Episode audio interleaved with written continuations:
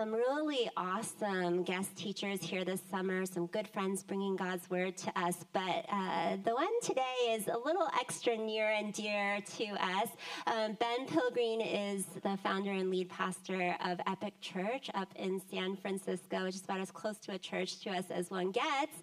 And uh, Ben serves on our board of directors, and so we're really grateful for him. And it's been an invaluable ministry behind the scenes uh, to us as a church family. And he also sits on our wisdom table, which, you know, is a, a term that we learned from him, but really is one of those people that will pick up the phone whenever we call. And we're just super grateful for that. Him and his whole team, I mean, ask our staff, they have just been invaluable to us. And so we are praising God and celebrating with Ben and Epic today because they closed on a building in Soma on Thursday. Can you guys believe it? They bought a building in San Francisco. God made a way for Epic to buy a building in San Francisco, which is pretty epic, um, pretty amazing.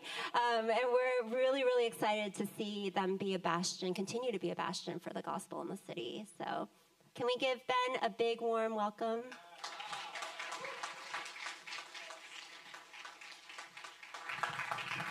Well, thank you, Cindy. I've got to be honest. After seeing so much sunshine coming into a church service, we don't actually get that in the basement in San Francisco. Even if we weren't meeting in the basement as a church, we probably wouldn't see the sun too often. But man, it is such a joy for me to be with the current family today. And uh, to be honest, it's been a privilege for me to be part of this movement and to see it up close from its very inception. You guys know this, right? But it is a gift to be rooted in a community with such healthy, humble, and at the same time strong and confident leadership. Would you agree? I mean, listen, man. Here's what happens for all of us, just in case you forget. We get so used to the normal environments we inhabit that sometimes it takes someone from the outside to remind us of how special the gift is that we're actually a part of in an ordinary, daily kind of way. This is not an ordinary movement. You guys are part of something special. It doesn't make you or your church better than anyone else, but sometimes we, we lack gratitude when we forget or we come to assume that what is normal for me just automatically appeared. Guys, this is not automatic.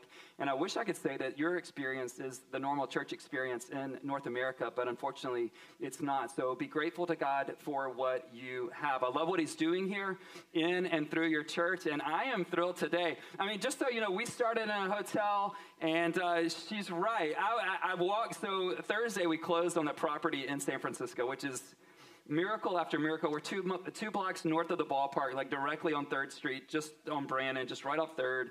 And uh, to be honest, I, I, never could have imagined this happening. And so a lot of business goes into that kind of a deal, right? So just working through all the details. And then on Thursday, so we signed the documents Tuesday. Wednesday, we sent the down payment, wired that over. And I'm like, this feels real. And just, but still a lot of details. And then Thursday, I walked out of my office, you know where that is, and, and uh, walking down to close that deal, I had to walk by the W Hotel, which is where we began our church, right, in February 2011. And just, man, everything over those last 12 years just began to hit me. And it's just a reminder to me, and I want to remind you if you just stay faithful daily to what God has given you as an individual, as a couple, as a family, and your jobs, and certainly as a church, there's no telling what can happen. Someone said back in the day the greatest invention in the history of the world was compound interest. And that is certainly true, right, when it comes to our finances. But you guys, it's even more true when it comes to the kingdom of God. Stay faithful, keep sowing. Remember, we don't reap in every season, we don't reap every day, but we can sow every single day. So today, let's sow into some things. What do you say? If you've been tracking with Current this summer, you know that we've been in a series called I'm just trying to see who's been tracking. We've been in a series called Knowing God. And you guys have been walking through Old Testament stories and passages, really trying to understand who is this God. And while God and knowing Him is inexhaustible, He has revealed Himself to us. And if there's a God, wouldn't we see fit to give our time and energy to knowing what this God is like and what He might have for our lives. And if you're here for the first time today, you have chosen not only a great community to step into, but you've chosen a great first day to step into it. I'm going to give all of us something today that I think will bring clarity and confidence, even to what we do this afternoon and to what you wake up and do tomorrow. Anybody need a faith that helps them beyond Sundays? I want to give that to you today. And I want to talk about purpose. So I'm going to just call this message the purpose of God. But I, I first just want to say to all of us, and then again, we're not going to play church today. We're going to be honest. You ever been with people playing church like, oh, you know, like where every question the answer is Jesus, right? So it's like, who built the ark? He didn't. He, he, he didn't at all. Every single person in this room wants to know what is my purpose? And by purpose, we simply mean this the reason for which something is done or for which something exists, right? Purpose, the reason that something is done or for which something exists. We know what the purpose of an airplane is, yes? You know why it exists, right? Do you know what the purpose of a computer is? I'm not talking to you gamers out there. The rest of us, do we know why we have computers? We know what the purpose, you, you know what the purpose of a table is, yes. You know what the purpose of a keyboard is. We know why all of these things exist, but when it comes to us, we're like, I don't know why I'm here. Is it not fascinating to you that the person you know the best has a lot of confidence and competence about why so much in our world exists, and yet we aren't always sure why we exist? So we have questions like what's the meaning of my life? Where should I live? What am I supposed to do with my vocation? What am I supposed to do with this relationship? What am I supposed to, like, what am I doing here? And the leading question I want to give us right out of the gate is this question Where does the purpose of our life originate? I want you just to be thinking about that. We're going to have a little bit of interaction, so get ready to play along. But I want you to be thinking about where does the purpose of your life get its start? Where does your purpose or my purpose originate? For a lot of us in this room, our purpose, we think, originates with our parents. For many of us, from the time we were young and can remember, our parents said, Hey, this is what your life is supposed to be about, and this is what your life isn't supposed to be about. And even as we're approaching university days, now you can only participate if your parents aren't in the room, okay? This is really important. Anybody have parents in the room? I just need to make sure. All right, you cannot play. Anyone in the room, your university choices were determined by your parents. Did they say to you, you can go to this set of schools, or you better try to at least, but you can't go to this set of schools? Anybody? Come on.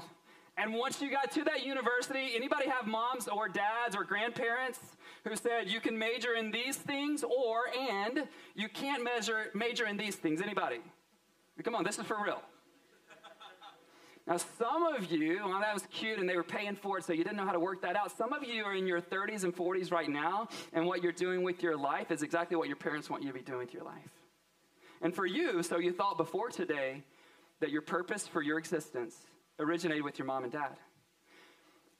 How many of you, your purpose originates with your boss or the company you work for? Like they think they know why you were made by God they think they know what you should do between 8 and 5 and when it's not 8 to 5. Anybody feel like you work for someone? Again, if your boss is here. So if you're on the current team, you cannot, you're not, your boss is here. But anybody just like, yeah, I've got a boss, he or she, they think that their, my purpose originates with them. Anybody? Just think, they, all right, great. You guys are free. Uh, others of you might say, Ben, my purpose originates from the culture at large. Meaning, I just kind of pay attention to the trends. I see how everyone else is talking, what everyone else is giving their money to, what everyone else is giving their time to, and I just think that my purpose begins there. So I just kind of put into practice, when it comes to my purpose, what everyone else is putting into practice. But I know some of you are way more spiritual than that. Some of you are like, no, Ben, I have a calling. Anybody think they have a calling?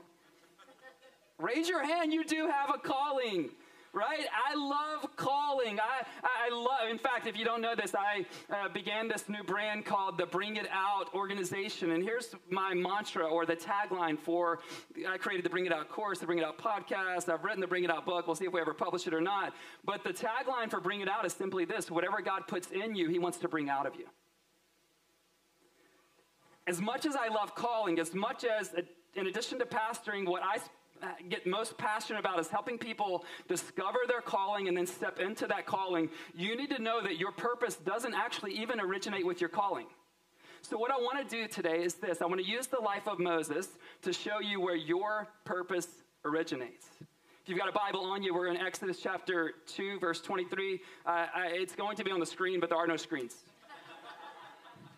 So you're going to have to look it up, download a Bible app real quick.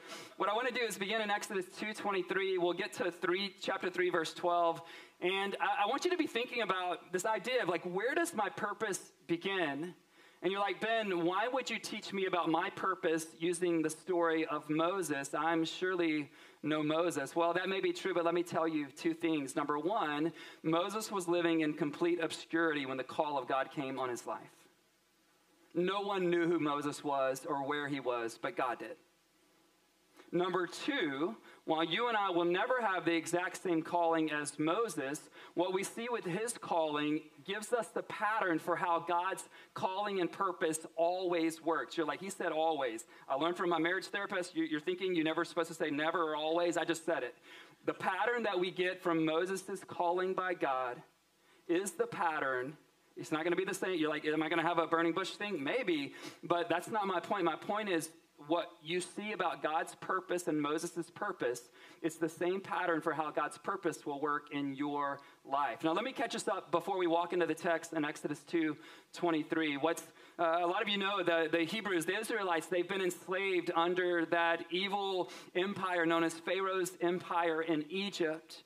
At the time that Moses was born, there was actually an edict issued by Pharaoh that all Hebrew boys should be killed as soon as they're born. But aren't you so grateful that there were a group of midwives who were unwilling to do what Pharaoh demanded they do. And so they let Moses live. They connect Moses with his mom. Moses is nursed by his mother. And then the text says, when she could no longer hide Moses, she put him in a basket and placed him beside the Nile River.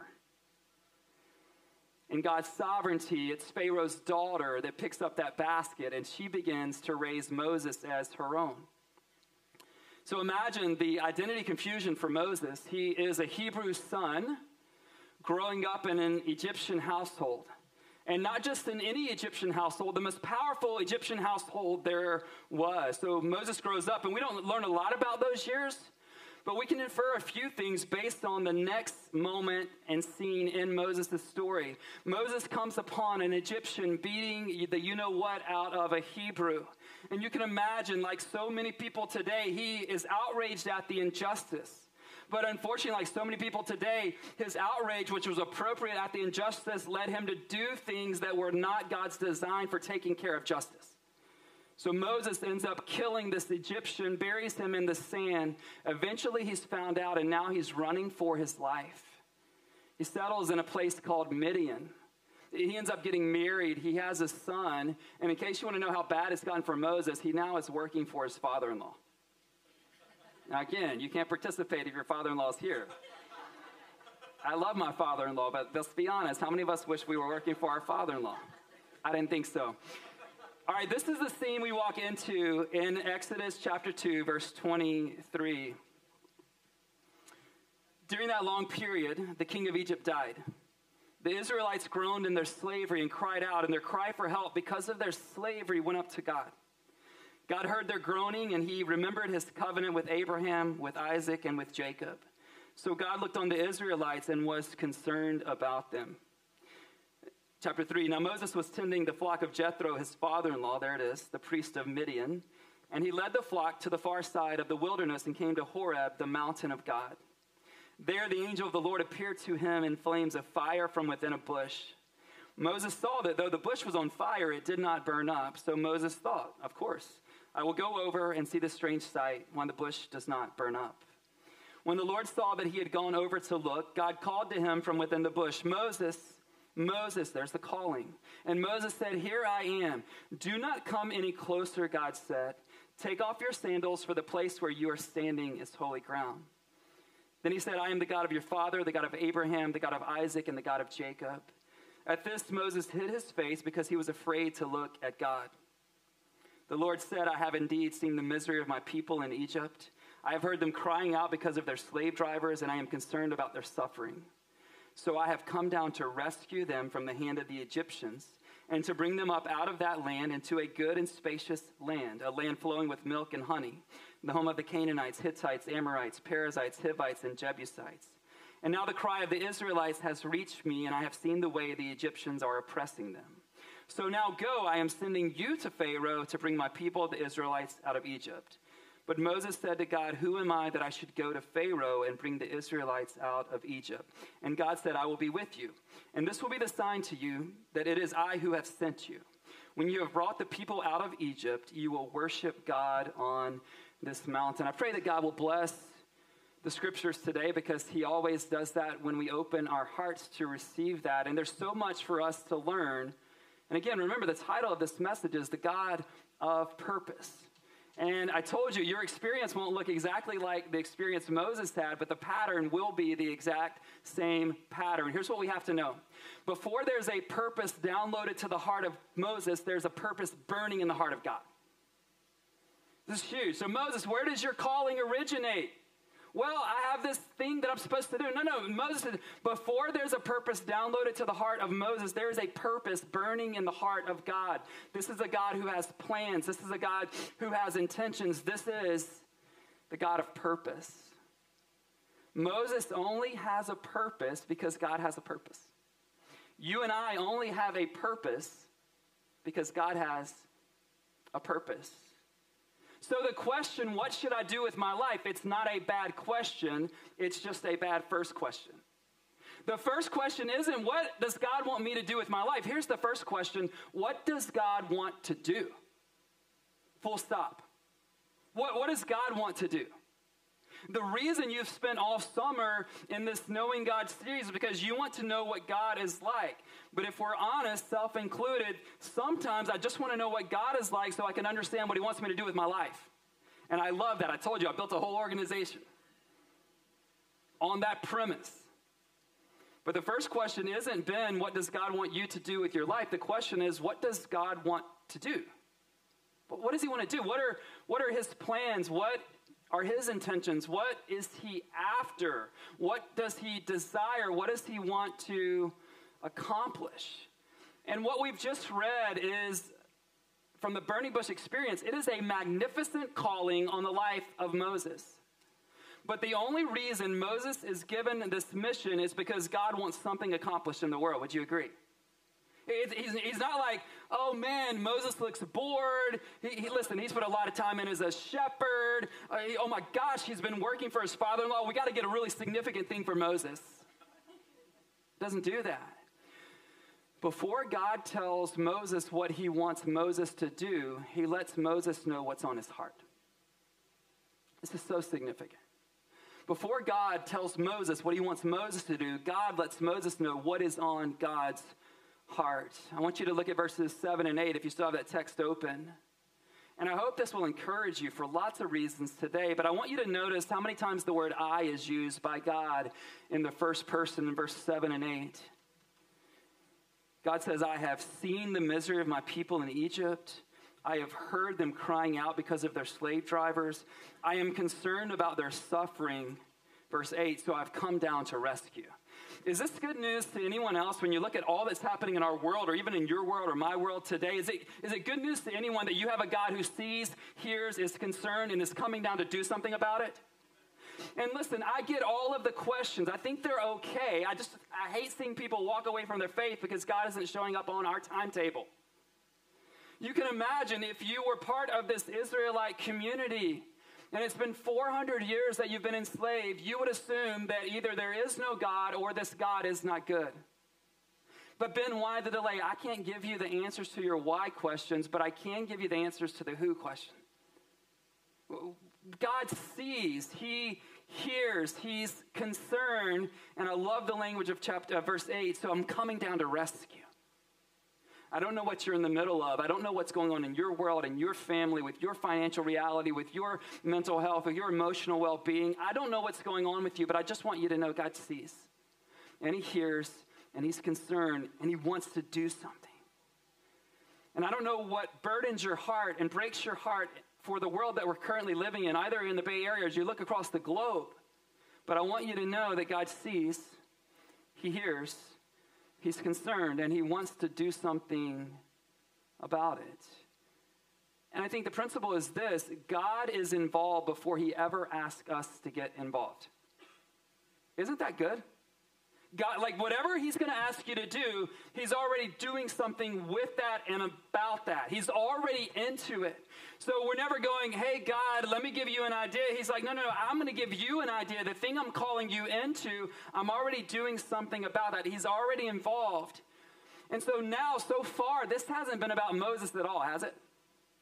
It's been God saying, I want to do this, I want to do this, I've seen, I've heard, I'm concerned, so I'm coming down, and here comes this huge invitation to Moses and to us when God says, Come, I'll send you. This is always how it works with God. One time, when you get a chance, go back to look at Genesis chapter 2, verse 15. It says this God realized there was no one to work the ground and take care of the earth, so he puts a human on the planet.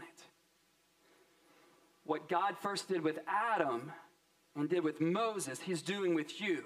The reason that you are here is because there's something God wants to get done, and he wants to invite you into his mission.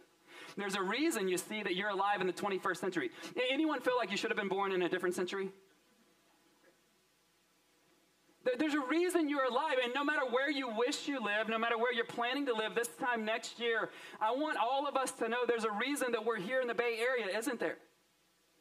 And it might not be the reason that you think you were here in the first place, but there's a reason. There's a reason you have the gifts and the passions that you possess. Do you know that God did not start Current Church so that your pastors would have careers? And that's crazy. But God started Current through your pastors, lots of other people who are still here, and some who've gone on, lots of great, amazing men and women who sacrificed so you could sit into this space this, this morning he did that so that you might know about Jesus, so that your marriage might be reconciled, so that your mental health might be healed, so that you would know that God put you on this planet for a purpose. And now you guys are going to go reach more people with the good news and the message of Jesus Christ. That's why He did that. And God has given you your jobs not so you could just do really cool things and make a ton of money, but He wants you to serve your teammates, your clients, your coworkers. He wants you to show them that God is good. He wants you to do what you do for the glory of God. Any parents in the house?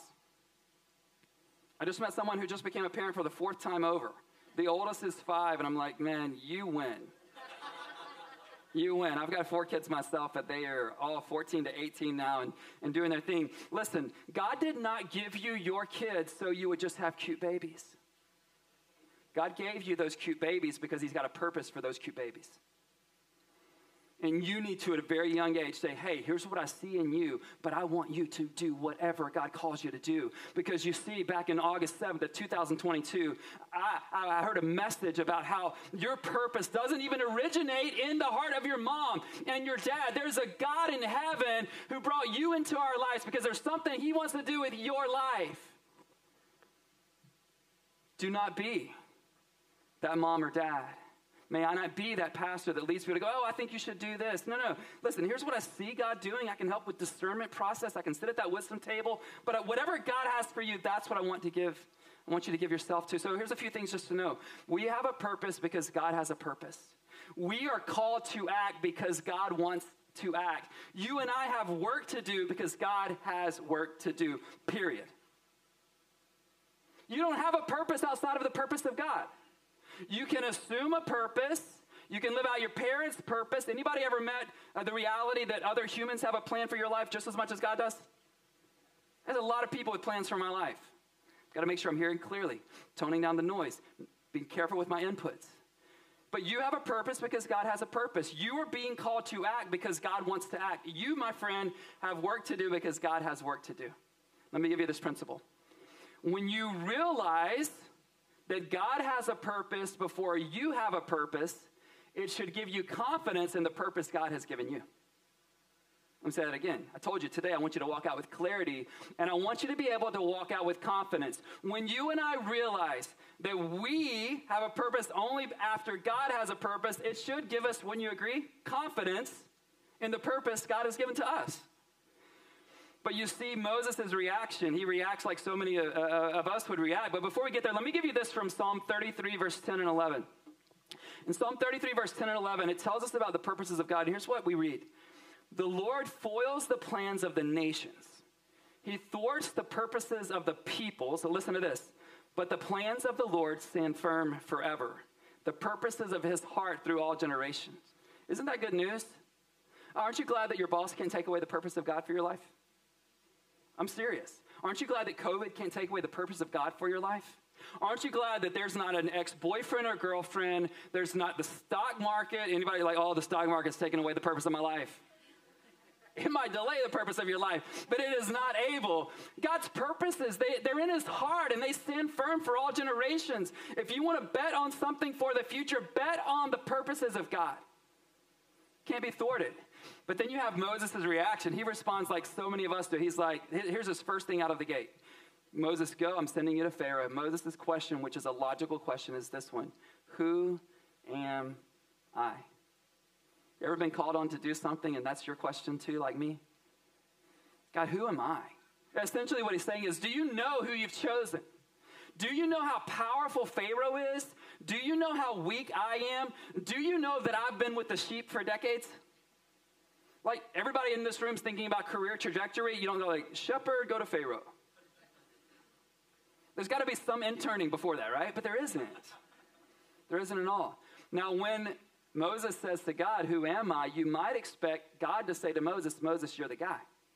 Right? Little, little like locker room speech. Moses, you can do this. Moses, I've been watching you and you have what it takes. You are able to pull this off. But notice if you read the text, God doesn't answer that question at all. Huge. He's not answering that question at all. He doesn't tell Moses who he is. He simply tells Moses this Moses, I will be with you. So, what's the principle? Here's the principle. To fulfill the divine purpose of your life, you need the divine presence in your life. I'm going to repeat that again. You need to write it down. I'm serious. Otherwise, you're going to feel the weight of the world. I can't do this. You can't to fulfill the divine purpose of your life. I don't care what it is. I don't care if it's big in the world's eyes or small. I don't care if it's public or it's private. I do not care. To fulfill the divine purpose of your life, my friend, you need the divine presence in your life. The thing that God's calling you to do, you'll never be able to do all by yourself. And the good news here is that the heavy lifting is never going to mostly be on you. See, at Epic Church, we always talk about in every endeavor, there's a part for God to play and there's a part for us to play. We never have the leading part. And you're like, oh, I want the leading part. If you're the leading part, that's a small life. I want God to have the leading part. I can't make buildings happen in San Francisco. God can do that. I couldn't bring my daughter home from India seven years ago. I did my part, which was somewhat significant, but God had to do the heavy lifting for them to release her into our care. So when you, when you step into the purpose of God, you need to really understand something. You're going to need the presence of God in your life where it's not the purpose of God. Anybody ever put them? Isn't it funny how we love talking a big faith game at church, but we never want to have to exercise great faith? Like, oh, I'm a, I'm a person of faith, but I'm going to make sure I've got enough money that I never have to trust God. I'm going to only do vocations that I feel comfortable in.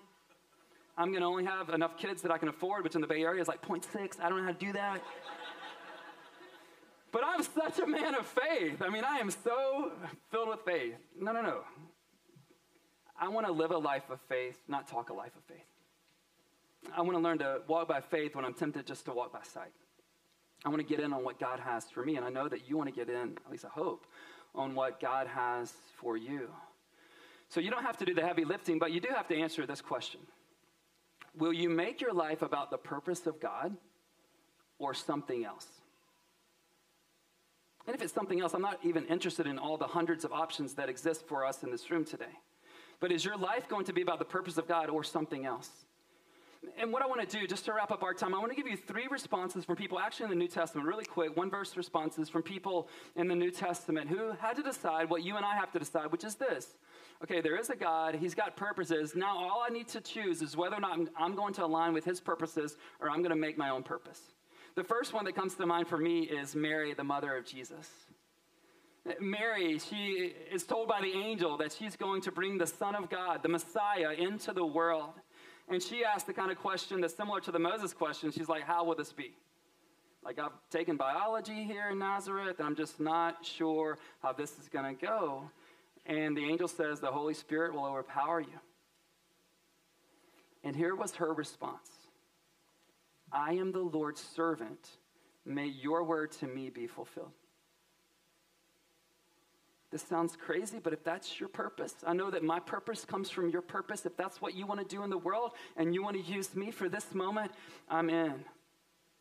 I think about the Apostle Paul. He goes and starts churches all over the place after his life is transformed by the life and love of, of Jesus. And he's starting churches all over the place. And there's this moment in Acts 20 where they say to Paul, Paul, listen, man, you need to know that prison and hardships await you. Listen to Paul's response, Acts 20, 24.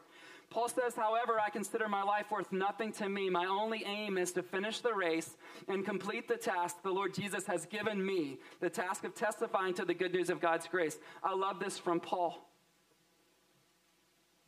Here's what I'm after, he said. I'm just going to, I got to complete the task. I've got to do the thing that God put me on this earth to do. My purpose originates in the heart of God. So if that's what awaits me in the future, I'm all in. And of course, you can't talk about this without talking about Jesus. In John chapter 4, after that incredible encounter with the Samaritan woman, if you remember, the reason Jesus is there alone with the Samaritan woman is because all of the disciples have gone to town to buy food.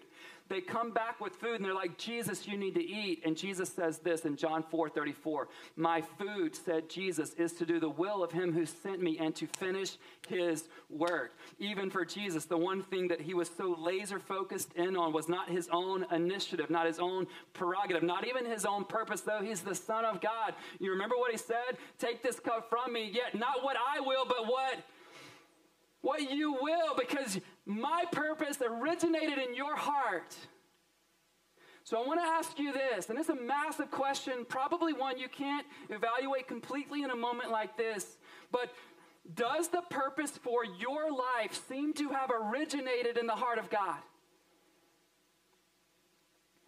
I'm not talking about his purpose, I'm talking about the purpose you've assumed for your life when we look at your life, when we see what you're aiming at, when you, what you're doing with your gifts, your time, your money, how you are as a neighbor, what kind of work you're doing, all of the things, does it seem like your life and the purpose for your life started in the heart of God? Or if we look at it, does it look like it started somewhere else?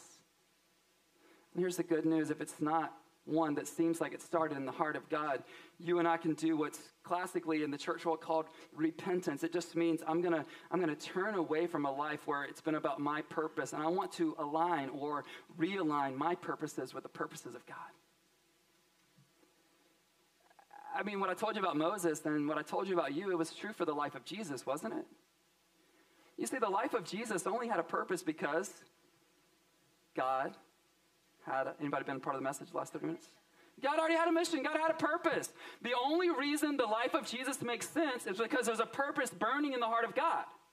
And that purpose burning in the heart of God is that you and I and lots of other people in the Bay Area would come to know Him and value Him and put our hope and our faith and our trust for all eternity in Him. That's what we were made to do. And so for some of us today, before we even ask the question, God, what should I do with my life? We should ask this question God, what did you do with your life? What did you do with your life? And what did that have to do with your purpose? And, and God, what did you doing that with your life, what did it have to do with me? I think my favorite way to answer that question is from Galatians 4, verses 4 and 5, where Paul writes to the Galatians Listen, but when the set time had fully come, God sent his son born of a woman, the woman who got on board with God's purposes, born under the law to redeem those under the law that we might receive adoption to sonship. Isn't that incredible? That you were burning in God's heart.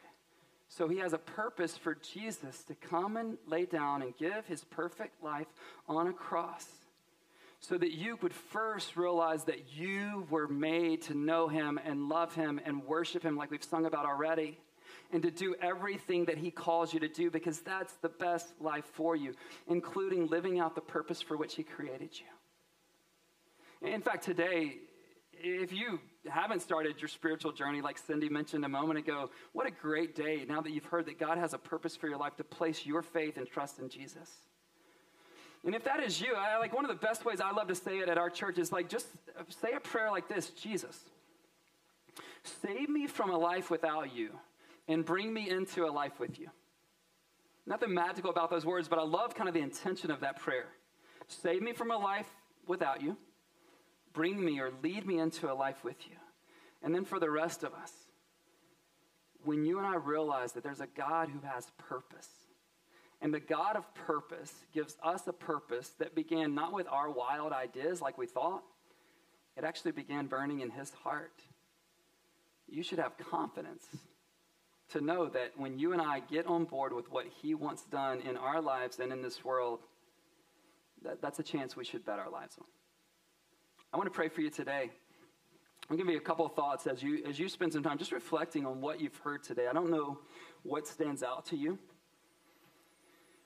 I'm not sure what it is that resonated with you from what you heard today, but a couple of thoughts. One is like, man, what would it look like for me to be confident that my purpose started in the heart of God like Moses's?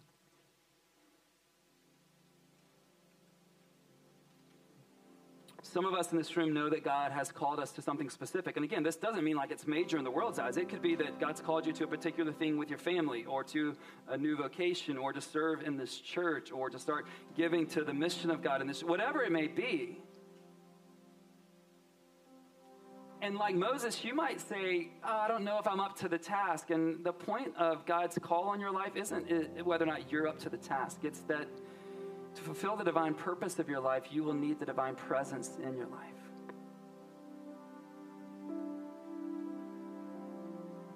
And then for a lot of us, we know the purpose of an airplane, we know the purpose of this table, we know the purpose of a computer, but we don't know why we are here existing. Even before you know all the details, let me give you a great prayer from Psalm 138, verse 8, in the English Standard Version. I pray this a lot for my own children. It says this The Lord will fulfill his purpose for me. His steadfast love endures forever. God, do not forsake the work of your hands. So, so even before I know all the details, I don't know what God has for my life in the future completely. I've got some decent ideas, but just to be confident, the Lord will fulfill his purpose for me. He will do the thing that he set out to do. And, and I want to fulfill his purpose for me. Do you? Father, I thank you so much that while we can be in awe at the life and story and history of Moses' legacy, what you did with Moses, you're still doing with men and women and boys and girls in this room. You're still wanting to get things done in the world. You're still tapping us on the shoulder and say, hey, I created you to do this thing. And don't worry, I know it's hard and heavy, but I'm going to be with you and I'll do the majority of the lifting. God, I can look back, even over these 12 years we've been in the Bay Area ourselves, and, and just see when we couldn't, you could, and that was enough. So, God, I pray that you would give us clarity, cut through the noise and distraction. God, I pray you would give us humility, but also you would give us great confidence. As Paul said to the Philippians in chapter 1, verse 6, I'm confident of this. The God who began a good work, surely he will carry it on to completion to the day of Christ. Jesus, thank you for showing us with your life what the posture looks like to say, hey, my food, what gives me nourishment is to do the thing God sent me to do. Thank you for modeling in humility what it's like to align yourself, your life, and even your death with the purposes of God. Would you create a community among us here at Current where we do the same thing that you did for us? It's in your strong name we pray. Amen.